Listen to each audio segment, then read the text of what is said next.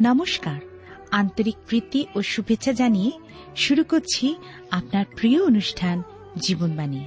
আশা রাখি জীবনবাণীর মধ্যে দিয়ে আপনি আপনার জীবনের অনেক প্রশ্নের সমাধান খুঁজে পেয়েছেন।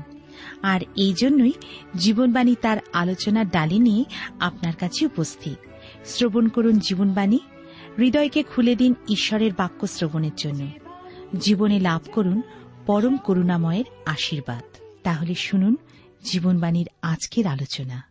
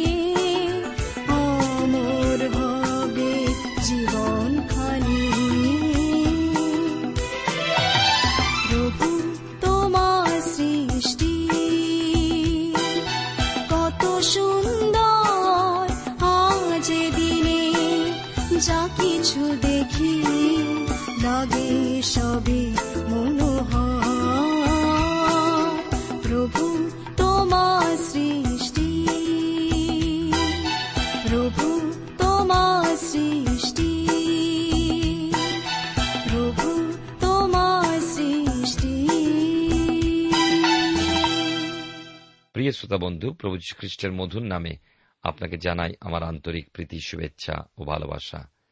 জীবনবাণীর আজকের এই অনুষ্ঠানে আমি আপনাদের কাছে বাইবেলের নতুন নিয়মে প্রেরিতদের কার্যবিবরণী তার আটের অধ্যায় বারো পদ থেকে আলোচনা শুরু করব।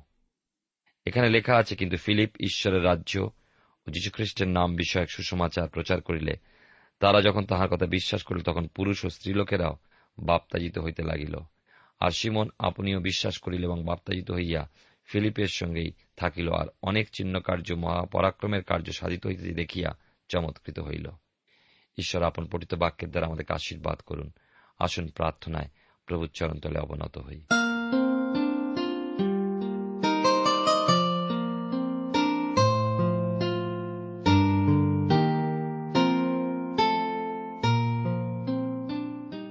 প্রেমা পিতা ঈশ্বর তোমার পবিত্র নামে ধন্যবাদ করি এই সুন্দর সময় সুযোগের জন্য।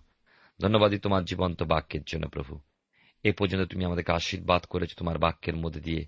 আমাদের নতুন নতুন বিষয় শিখিয়েছ। আজও তুমি তোমার বাক্যের মধ্যে দিয়ে নবপ্রেরণা দাও এবং আমাদের জীবনকে নূতন করে গঠন করতে তুমি সাহায্য করো। আমাদের প্রত্যেক শ্রোতা বন্ধুকে আশীর্বাদ করো। প্রার্থনা করি অসুস্থ পীড়িত যারা রয়েছেন, তাদের প্রতি তুমি দয়া করো। যারা অভাবে সংকটে রয়েছেন, দুর্দশাগ্রস্ত তাদের প্রতি তুমি দয়া করো। আমাদের দেশকে আশীর্বাদ করো। দেশ নেতাদেরকে আশীর্বাদ করো। তোমার শান্তি, প্রেম এবং একতা দ্বারা ঘিরে রাখো। সকল ধন্যবাদ, গৌরব, মহিমা। শুধুমাত্র তোমাকে দান করে প্রার্থনা যিশুর নামে চাই। আমেন।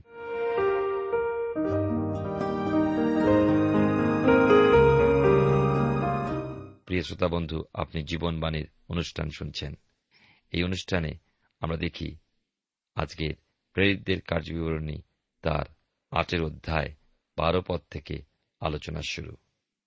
জগতে আমরা জীবনের পথে চলার সময় কিছু বিষয়ের সম্মুখীন হই, যেমন ভালো মন্দ, সত্য মিথ্যা, আলো অন্ধকার, ন্যায় অন্যায়, সৎ অসৎ, এমন আরও অনেক বিষয়। কিন্তু কোন পথ ধরব তা নিজের উপরেই শুধু নির্ভর করলে হয় না। নিজেকে থাকতে হবে সুদৃঢ়, নিজের উপরে নির্ভরতা নয়, নির্ভর করতে হবে ঈশ্বরের উপরে, ঈশ্বরের বাক্যের উপরে। তিনি জানিয়ে দেবেন কোন পথে আমার মঙ্গল। আর ওই মঙ্গল প্রাপ্তির জন্য অনুসরণ করতে হয় ভালো, সৎ, সত্য, আলো ও ন্যায়ের বিষয়ের। অথচ তা অনুসরণ করতে গিয়ে পথে এসে বিঘ্ন হয়ে দাঁড়ায় মন্দ, মিথ্যা, অন্ধকার, অন্যায়, অসৎ বিষয়গুলো। তাদের হতে জয় পেতে হবে, নিজেকে এই সকল হতে বাঁচিয়ে নিয়ে চলতে হয়। তবেই পথের শেষে জীবনের সার্থকতা আসে। আমাদের দৈনন্দিন চলার পথে তাই একমাত্র সহায় প্রভুর বাক্য। প্রেরিতগণ এইভাবেই তাঁদের জীবনের পথে অগ্রসর হয়েছিলেন। প্রার্থনা, শাস্ত্রপাঠ, সুসমাচার প্রচার তাদের একমাত্র করণীয়। পবিত্র আত্মার পরাক্রমেই তাদের শক্তিতে পূর্ণ রেখে এসেছেন। পবিত্র আত্মার পূর্ণতা ব্যতি রেখে সত্যতে, ভালোতে, আলোতে, ন্যায় ও সততায় তৈরি হয়ে উঠতে আমরা পারব না। আমাদের সিদ্ধ পুরুষ একমাত্র প্রভু খ্রিস্ট তিনি পরিমাপ। তার পরিমাপে বৃদ্ধি পেতে হলে চাই সিদ্ধতা, চাই জয়ী জীবন চাই ত্যাগ, উৎসর্গীকৃত জীবন এবং প্রভুর আগমন দিনে তার সঙ্গে সাক্ষাৎ করার জন্য প্রতীক্ষারতা হিসাবে পবিত্র আত্মার বরদানে ও সুশোভিত হয়ে ওঠা। প্রেরিতগণ এই পথ ধরে এগিয়ে চলছিলেন।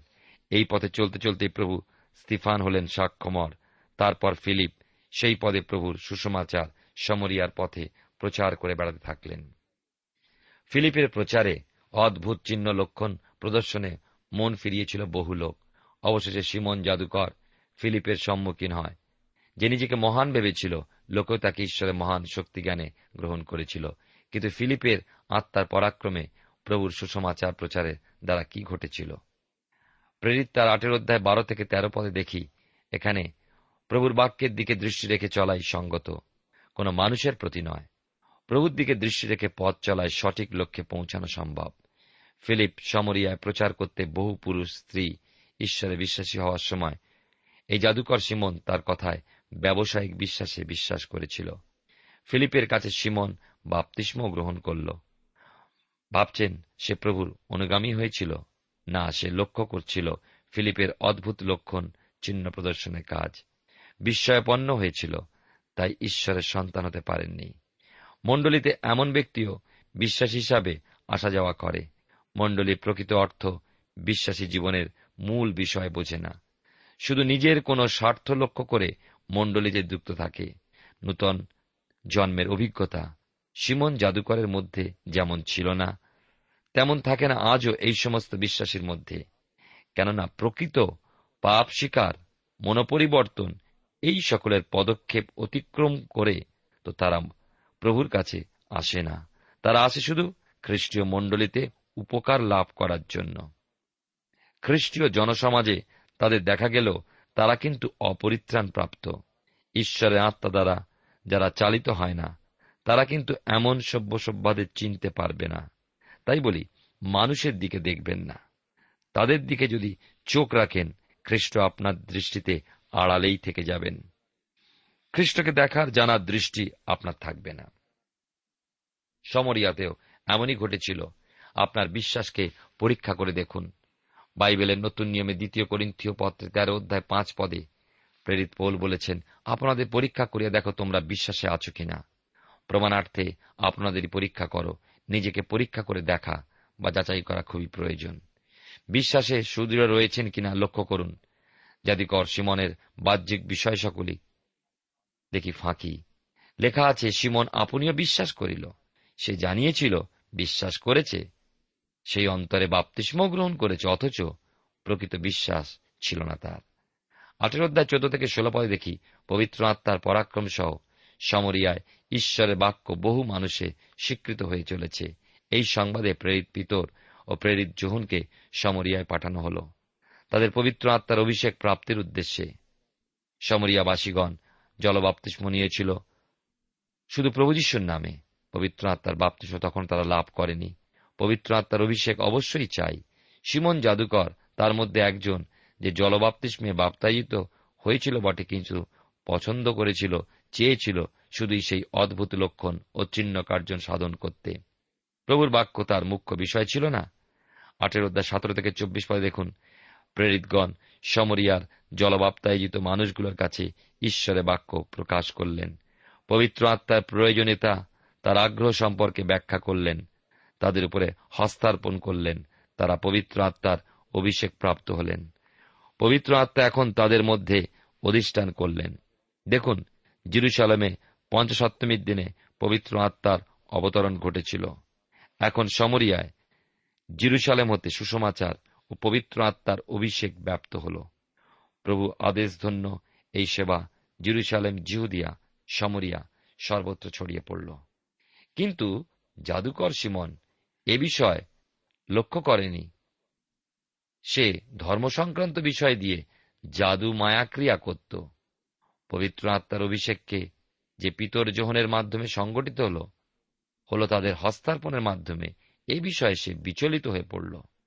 লাভের বিষয় জ্ঞান করে সে অর্থ দিয়ে এই হস্তার্পণের শক্তি ক্রয় করতে চেয়েছিল, যেন সেও হস্তার্পণ করলে লোকে পবিত্র আত্মা প্রাপ্ত হয়। কিন্তু পবিত্র আত্মা প্রাপ্ত হওয়ার স্থানে শয়তান সিমন জাদুকরের মনে কীভাবে মন্দ লিপসা জাগিয়ে তুলেছিল দেখুন। তেমন অবস্থা আজও মণ্ডলীতে হয়ে চলে কিছু মানুষের মধ্যে। মণ্ডলীর কার্য প্রসারিত হওয়ার পথে বাধা প্রদান করে তারাই। বাহ্যিক আক্রমণে নয়, আভ্যন্তরীণ আক্রমণেই মণ্ডলী বাধা পেয়ে চলেছে। প্রভু যিশুর ক্ষেত্রেই দেখুন না তার বারো জন শিষ্যের মধ্যেই একজনের অবিশ্বাসতা মাত্র একজনের অবিশ্বাসতা জাতির বিরোধিতাকে কেমন সক্রিয় করে তুলেছিল। তেমনি নিজের জাতি অবিশ্বাসতাপূর্বক তাকে তুলে দিয়েছিল রোমীয় সাম্রাজ্যের হস্তে।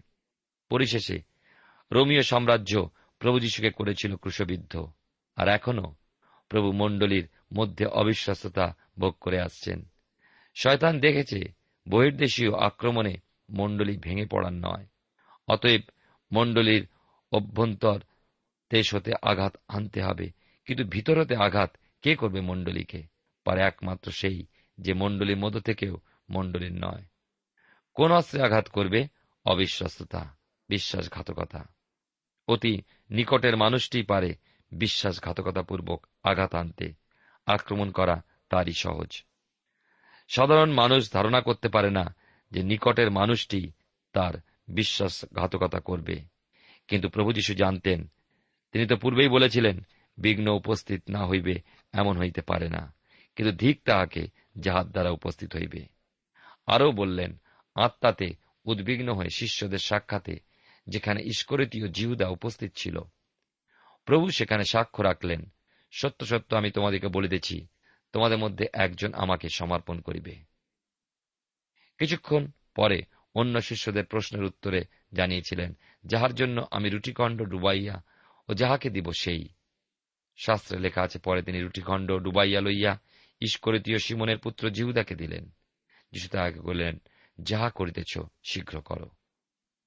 অতি নিকটের একজন, প্রভুর বারো জন শিষ্যের মধ্যবর্তী একজন এই জিহুদা। প্রভু তাকেও শিষ্যত্বের আলিঙ্গন সুযোগ দিয়েছিলেন। অনেকবার প্রভু তাঁর শিষ্যদের সাথে কিদ্রন স্রোতের পারে ওই গেতসিমানি উদ্যানে একত্রিত হতেন। জিউদা যে ইস্করিতীয়, সেও তা তাদের মধ্যেই ছিল। শাস্ত্র তাই বলে, সে সেই স্থান জ্ঞাত ছিল।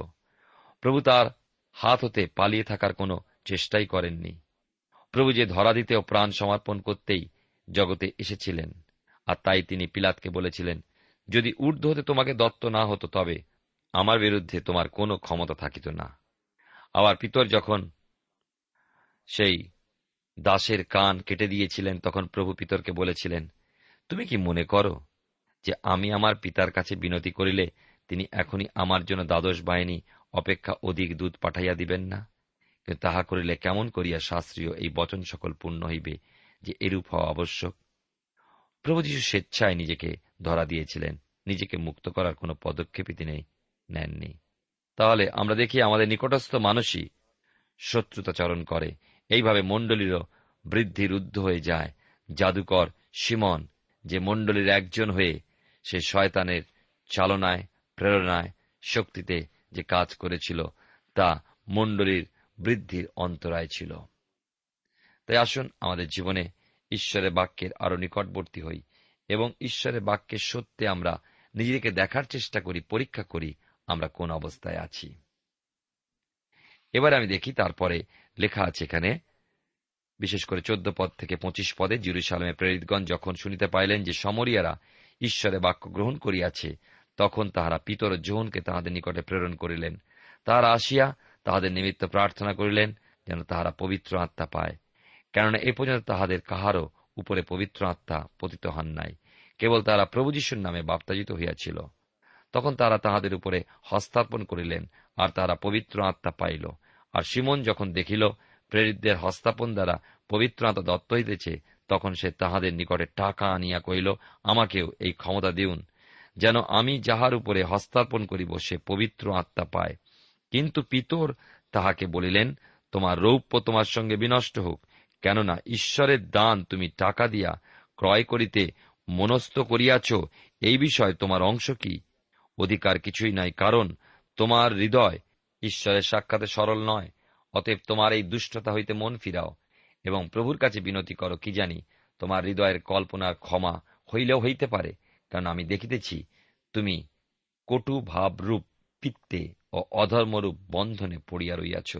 তখন সিমন উত্তর করিয়া কইল আপনারাই আমার জন্য প্রভুর কাছে বিনতি করুন, যেন আপনারা যাহা যাহা বলিবেন, তার কিছুই আমার প্রতি না ঘটে। পরে তারা সাক্ষ্য দিয়া ও প্রভুর বাক্য বলিয়া জেরুসালামে ফিরিয়া যাইতে যাইতে সমরীয়দের অনেক গ্রামে সুসমাচার প্রচার করিলেন। আমরা দেখি আমাদের এক শিক্ষা লাভ ঘটে যে আটের অধ্যায় দেখায় যে ইথিওপিয়ায় নপংসকের মনোপরিবর্তন, যিনি ছিলেন হামের বংশজাত, আর নয় অধ্যায় দেয় তার্সনগরের শৌলের মনোপরিবর্তনের সংবাদ যিনি সেমের বংশজাত। দশের অধ্যায় আমাদের প্রকাশ দেয় কর্নেলিয়ের মনোপরিবর্তনের সংবাদ, যিনি একজন রোমিও শতপাতি ও জেফতের বংশজাত। সমগ্র মানবজাতি এই তিনটি শ্রেণীতে বিভক্ত। জলপ্লাবনের পরবর্তী সময় জাতিবিদ্যাগত ও ভৌগোলিক ব্যাখ্যা অনুযায়ী এই হল মানবজাতির শ্রেণীবিভাগ, হাম, শেম ও জেফত। নোহের এই তিন পুত্র আমরা দেখতে পাই যে মনুষ্য পরিবারে শ্রেণীবিভাগের প্রতীক অনুসারে এই তিন প্রতিনিধি ব্যক্তির কাছে সুসমাচার পৌঁছে গিয়েছিল। আরও একটা লক্ষণীয় বিষয় হল মনোপরিবর্তনে হওয়ার পূর্বে তিনটি বিষয়ের সম্মুখে আনিতে হয়। ওই প্রতিনিধিস্বরূপ তিন ব্যক্তির ওই তিনটি বিষয়ের সম্মুখীন হয়েছিলেন। প্রথমত, পবিত্র আত্মার কার্য সমরিয়া, যেখানে পবিত্র আত্মার মহান পরাক্রমী কার্য সাধিত হয়েছিল। সেখানে পবিত্র আত্মনিশ্বর ফিলিপকে নিয়ে এসেছিলেন। সমরিয়ায় পরাক্রমী কার্যে সাধিত হলে পর পবিত্র আত্মা ফিলিপকে বহন করে নিয়ে গিয়েছিলেন ঘষার পথে। আর সেখানে সেই ইথিওপিয়ার নপুংসকের মধ্যে পবিত্র আত্মার কার্য সাধিত হয়। ঈশ্বরের আত্মা কি আশ্চর্যভাবেই না? উভয় স্থানে, উভয় ব্যক্তিকেই ও তাদের হৃদয়কে প্রস্তুত করেছেন। দেখুন, আত্মার এই যে পরিচালনা তা বিশেষভাবেই প্রয়োজন। আমাদের নিজস্ব বুদ্ধি অনুযায়ী বিভিন্ন কাজে কত না এলোমেলো হয়ে যায়। কিন্তু আমাদের মনে রাখতে হবে যে কারোর সঙ্গে যোগাযোগ করার পূর্বে কি কোনো কাজে হাত দেওয়ার পূর্বে ঈশ্বরের আত্মার পরিচালনার উদ্দেশ্যে প্রার্থনা প্রয়োজন। কারও সন্নিধানে ঈশ্বর সম্পর্কে কিছু বলার প্রয়োজন মনে করলে প্রথমে ঈশ্বরের সঙ্গে ওই ব্যক্তির সম্পর্কে কথোপকথন করা উচিত। পবিত্র আত্মার পরিচালনা ব্যতি রেখে আমাদের সফলতা আমরা আশা করতে পারি না। এইভাবেই কাজ হয়েছিল দেখি যে ইথিওপিয়ার নপুংসকে তার্সনগরের শৌলের কাছে ও কর্নেলীয়ের কাছে, অতএব পবিত্র আত্মার শক্তি যেখানে বিরাজ করছেন, গমনাগমন করে সেখানেই আমাদের যেতে হবে। দ্বিতীয়ত, ঈশ্বরের বাক্য, অতএব বিশ্বাস শ্রবণ হইতে এবং শ্রবণ খ্রিস্টের বাক্য দ্বারা হয়। রমিদের প্রতি পত্রে দশের অধ্যায় সতেরো পদে এই উল্লেখযোগ্য বাক্য লক্ষ্য করে বুঝতে পারি যে ঈশ্বরের বাক্য কত প্রয়োজন। খ্রিস্টের বিষয় সকল পবিত্র আত্মা আমাদের ব্যক্তিগত মনোনয়ন এবং ঈশ্বরের আত্মা ঈশ্বরের বাক্য ব্যবহার করেন। তৃতীয়ত ঈশ্বরের লোক। ঈশ্বরের আত্মা ঈশ্বরের লোককে ব্যবহার করেন যে ঈশ্বরের একজন পুত্র উৎপন্ন করবার উদ্দেশ্যে ঈশ্বরের বাক্যকে উদ্ধার করে আর সেই পুত্র পুনর্জন্ম লাভ করে। এ বিষয়ে আমরা লক্ষ্য করব ইথিওপিয়া নপুংসকের মনোপরিবর্তন হওয়া। আটের অধ্যায় দ্বিতীয় ভাগে আমরা সাধু ফিলিপের সেবাকার্যের অপর অংশটি এবং সুষমাচারের সমরিয়ায় ছড়িয়ে পড়েছিল। বহু লোকে প্রকৃত বিশ্বাস সহ প্রভুকে স্বীকার করেছিল। সেই বিষয় আমরা পঁচিশ পদে পাই। কিন্তু তারই মধ্যে সমরিয়াতে একজন ছলনা সহ এসে যোগদান করল সে জাদুকর সিমন। এখন জাদুকর সিমনের সঙ্গে ইথিওপিয়ার নপুংসকের বিষয় ফিলিপের অভিজ্ঞতা জানতে পারব। ফিলিপ নপুংসককে খ্রিস্টের প্রতি আকৃষ্ট ও পরিচালিত করেছিলেন পরিণত করলেন প্রকৃত বিশ্বাসীতে ফিলিপ ঈশ্বরের একজন ব্যক্তি। যে বিষয় আমি আপনাদের কাছে আগামী অনুষ্ঠানে আলোচনা করব। আসুন আমরা ঈশ্বরের হাতে সমর্পিত হয়ে প্রার্থনায় যাই। আজকের বাক্যের মধ্যে দিয়ে আমরা যা দেখেছি, যেন সত্য ঈশ্বরের বাক্যের উপর আমরা নির্ভর করি, যে বাক্য আমাদেরকে বিশ্বাস দান করে। এবং শুধু তাই নয়, সেই বাক্য আমাদেরকে বুদ্ধি, জ্ঞান দান করেন মন্দ এবং ন্যায়, সত্য এবং মিথ্যা। অন্ধকার এবং আলোর মধ্যে পার্থক্য করতে। আপনি যদি আপনার নিজের জ্ঞান বুদ্ধির উপরে নির্ভর করেন, আপনি পারবেন না। কিন্তু ঈশ্বরের বাক্যের জ্ঞান আপনাকে সাহায্য করবে। আপনি কোনো মানুষের দিকে নয়, কিন্তু ঈশ্বরের দিকে এবং তার বাক্যের দিকে দেখুন। তার মধ্যে দিয়েই আপনি আনন্দ, শান্তি, মুক্তি, এমনকি সুস্থতা লাভ করবেন। অনেকে আছেন, মানুষকে বিশ্বাস করেন। ঈশ্বরের বাক্য আমাদেরকে এই বলেন খ্রিস্ট যিশুই হলেন উত্তম চিকিৎসক। ঈশ্বরের বাক্য বলেন, তিনি তার বাক্য প্রেরণ করে আমাদেরকে সুস্থতা দান করেন। ঈশ্বরের প্রতিজ্ঞায় তিনি বিশ্বস্ত। আমাদের বিশ্বাস তাই মানুষের উপরে নয়, ঈশ্বরের উপর এবং তার বাক্যের উপরে তিনি আপনার জীবনে নিশ্চয়ই মঙ্গল করবেন। প্রার্থনা করি। প্রেময় পিতা ঈশ্বর, তোমার পবিত্র নামে ধন্যবাদ করি। আজকের এই সুন্দর দিনে আমাদের কাছে তোমার পবিত্র বাক্যের মধ্যে দিয়ে দেখালে জাদুকর সিমন যে মণ্ডলীর মধ্যে থেকেও ভ্রান্ত ছিল, প্রকৃত মনে পরিবর্তন তার জীবনে হয়নি। এমন অনেক মানুষ আজকের মণ্ডলীর মধ্যে জুড়ে রয়েছেন, কিন্তু প্রকৃতরূপে তোমার সঙ্গে জুড়ে নেন। আমি প্রার্থনা করি তাদের জন্য, তাদের হৃদয় তুমি কথা বলো যেন মনোপরিবর্তক যে পরিত্রাণ, সেই পরিত্রাণ তাদের জীবনে তারা লাভ করে, মুক্তির প্রকৃত আশ্বাদ তারা গ্রহণ করতে পারেন।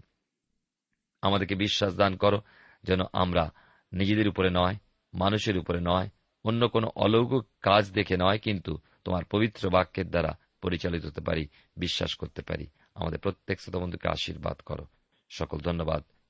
গৌরব মহিমা তোমারই হোক। তার কথা যিশুর নামে প্রার্থনা চাই। আমেন।